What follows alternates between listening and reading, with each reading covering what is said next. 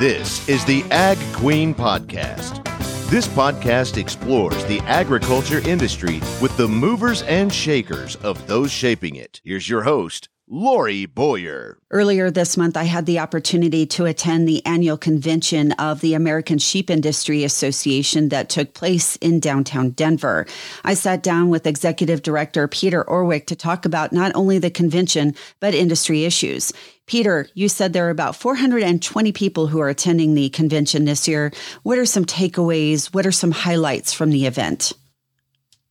Well, first, our opening session, uh, we had uh, professional staff from the agriculture uh, committees of the U.S. Senate and House, and they laid out their uh, the plans of the leadership for a farm bill in 2024, uh, how much money they need to find, and their plans to seek it, and and again with the goal, uh, whether it's fully optimistic, uh, but you know they really do want to get a farm bill out of the way, uh, which for us is helpful because we have at least two wool programs that are fully dependent on the farm bill, and then the rest, whether it's drought, disaster, uh, crop insurance side.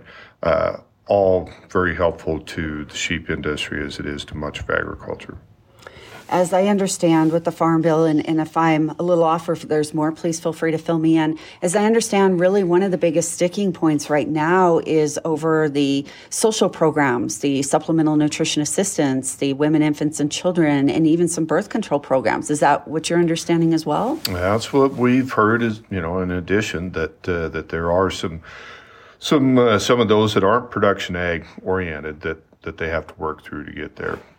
for us, it's uh, our uh, uh, wool loan program, which unfortunately for probably half the growers in the nation, really right now is the only revenue available mm-hmm. for that coarser, maybe more colored wools.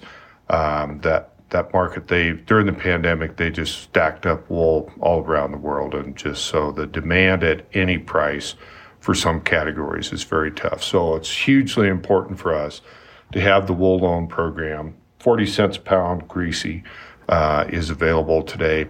And, and since the program was done 20 years ago, we're asking Congress, we need to update and modernize those rates. And so we could see hopefully 40, 50% increase. Yeah, well, that makes sense. I just, I'm just curious. When the government does, like, where does that wool go if there's not a market for it? What's happening to it?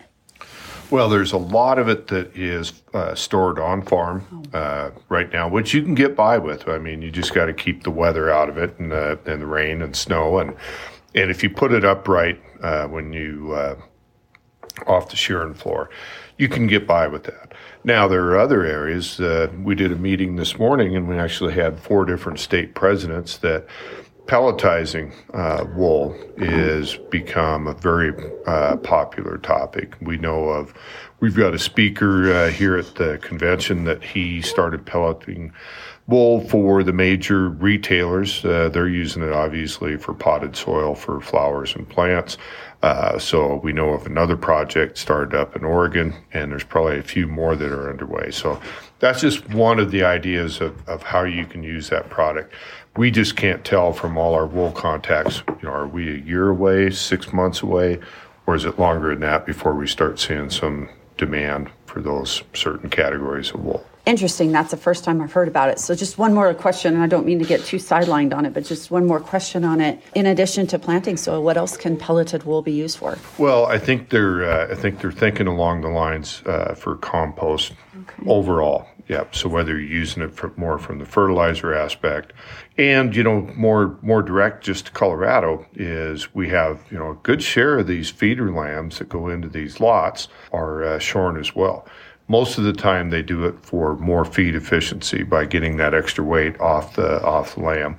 Uh, but that again is a shorter wool, uh, oftentimes with black fiber, and it's just really sticky at this moment to try to find interest. We were able to return to uh, uh, trade missions. We brought uh, wool buyers from China. We brought wool buyers buyers from India, and we've been doing a lot of work with the Eastern European countries to try to try to get those more mills used to American wool and interested. So that's a positive because we couldn't do it for three years.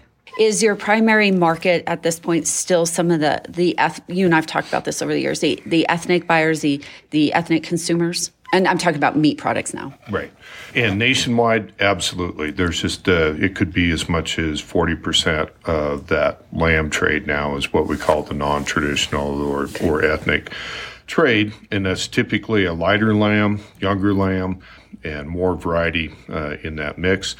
But with that said, as you go to the King Soopers and city markets in this state, that is all American lamb. It's fresh. It's processed right here in uh, in North Denver, um, and uh, so it's a key part of the revenue.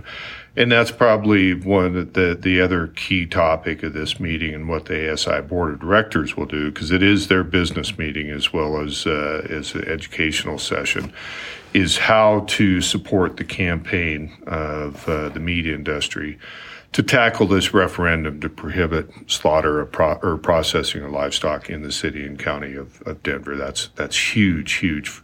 We happen to have the only lamb plant or the only plant in the city. Mm-hmm. Uh, but it's a meat issue because if you can do mm-hmm. it in the mm-hmm. cow town of Denver, you can do it in any metropolitan mm-hmm. city in the country. And we've got plants in Chicago, as an example, that are, would also be at risk. As a national organization, are you supporting or how are you involved in what's going on with Superior Farms? We met uh, with them obviously uh, early in the week. And on the final day of the convention, we'll have their presentation to our entire uh, convention delegation, uh, with, including the folks running their campaign, what they're what they're going to be doing month by month between now and next November for our board, the discussion has been uh, the lamb industry needs to be very front, uh, upfront and very significant as they go to raise money, whether it's a farm bureau or cattle or pork or the meat industry. Uh, people are going to are going to note that the lamb industry, and my expectation is the ASI board, before they finish up this weekend, uh, will approve a significant amount of, of funding uh, to help with that, fight that what about the jobs? What about the taxes? What about all the auxiliary business that goes along with that?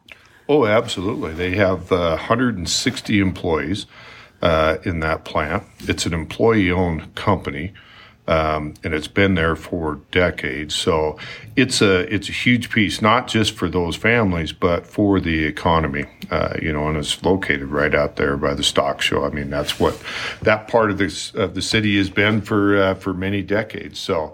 Uh, for us, it is also probably uh, Superior is the number one lamb producer in the country. Half of their production comes out of this Denver plant. So for our industry, this is huge on on the outcome of that vote. Okay. Anything else, Peter? I don't catch it. Let me ask you this now. Maybe you can help me to understand a little bit more on the imports and exports. So, R-CALF United Stockgrowers of America is really supporting the lamb industry, the sheep industry, because they feel like there's more coming in than going out. Can you explain that a little bit more to me? What's going on there? There's no question. There's more coming in than than going out.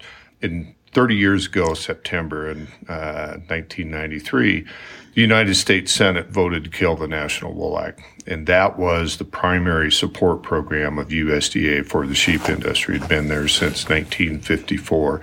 That program paid out $100 million a year. Every pound of lamb, every pound of wool that went uh, that was sold in the state of Colorado had a payment through USDA uh, to go with it.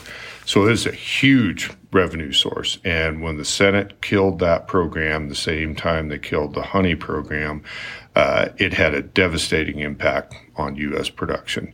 Uh, ewe numbers, uh, sheep numbers fell from 11 million to 7 million in four years. Uh, those breeding ewes went to slaughter. they just the, operations couldn't figure out how to do it without that, without that Wool Act uh, payment. So naturally, the retailers, the groceries, the restaurants, uh, if you only had half the American lamb that they had just three years prior, they had to have a new source, and so that's when they started investigating Australia, New Zealand. It's absolutely natural. So what we're hearing now is when you have a down market uh, in the U.S., which we did. We had, we came before the pandemic was even four months old. our lamb market went from a dollar a pound for a slaughter lamb that it fell to because the plants weren't open for weeks and weeks in 20. By the fall of 20, the feeder lambs were already back to where they were to pre COVID days, and they took off like a rocket to the highest prices ever paid for American lamb throughout 2021 and through Easter of 22.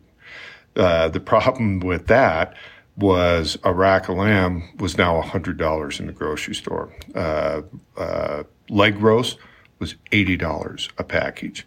And I was tracking that uh, just, you know, through my own grocery store. And you saw that same piece of meat, same package of meat was sit there through uh, Easter, through Greek mm-hmm. Easter, and through the start of Ramadan. So clearly, we outpriced the consumer in that run up. The reaction was they weren't able to sell it. The the companies started slowing down their processing because they weren't getting the orders, and then they backed lambs up into the lot. And on the back end of that, you had some of the highest hay prices. You had eight dollar corn, so you had lambs that they weren't able to move through the lot, and they were, had huge input costs. Um, so that created a situation in 2023 uh, where the live price was definitely up, more the fall of 22. So the reaction was from some in the industry, uh, as it was in the in the other down market we had in 2012, 13, is immediately start looking at other sources of lamb. And for some organizations and entities, uh, imports is a place that they're going to look. In reality, it's inflation costs at that farm ranch mm. gate, at the packing gate, at the wool mill labor costs have just gone outraged for whether it's an H2A herder, uh, and we use thousands of them in America, or it's the man or woman working on the wool mill floor or in the packing plant. And, uh, you know, so we're seeing a moderation of those costs, but not on the labor side. Peter Orwick, American Sheep Industry Association Executive Director, my guest on today's show. Thanks for tuning in to this edition of the Ag Queen Podcast with your host, Lori Boyer.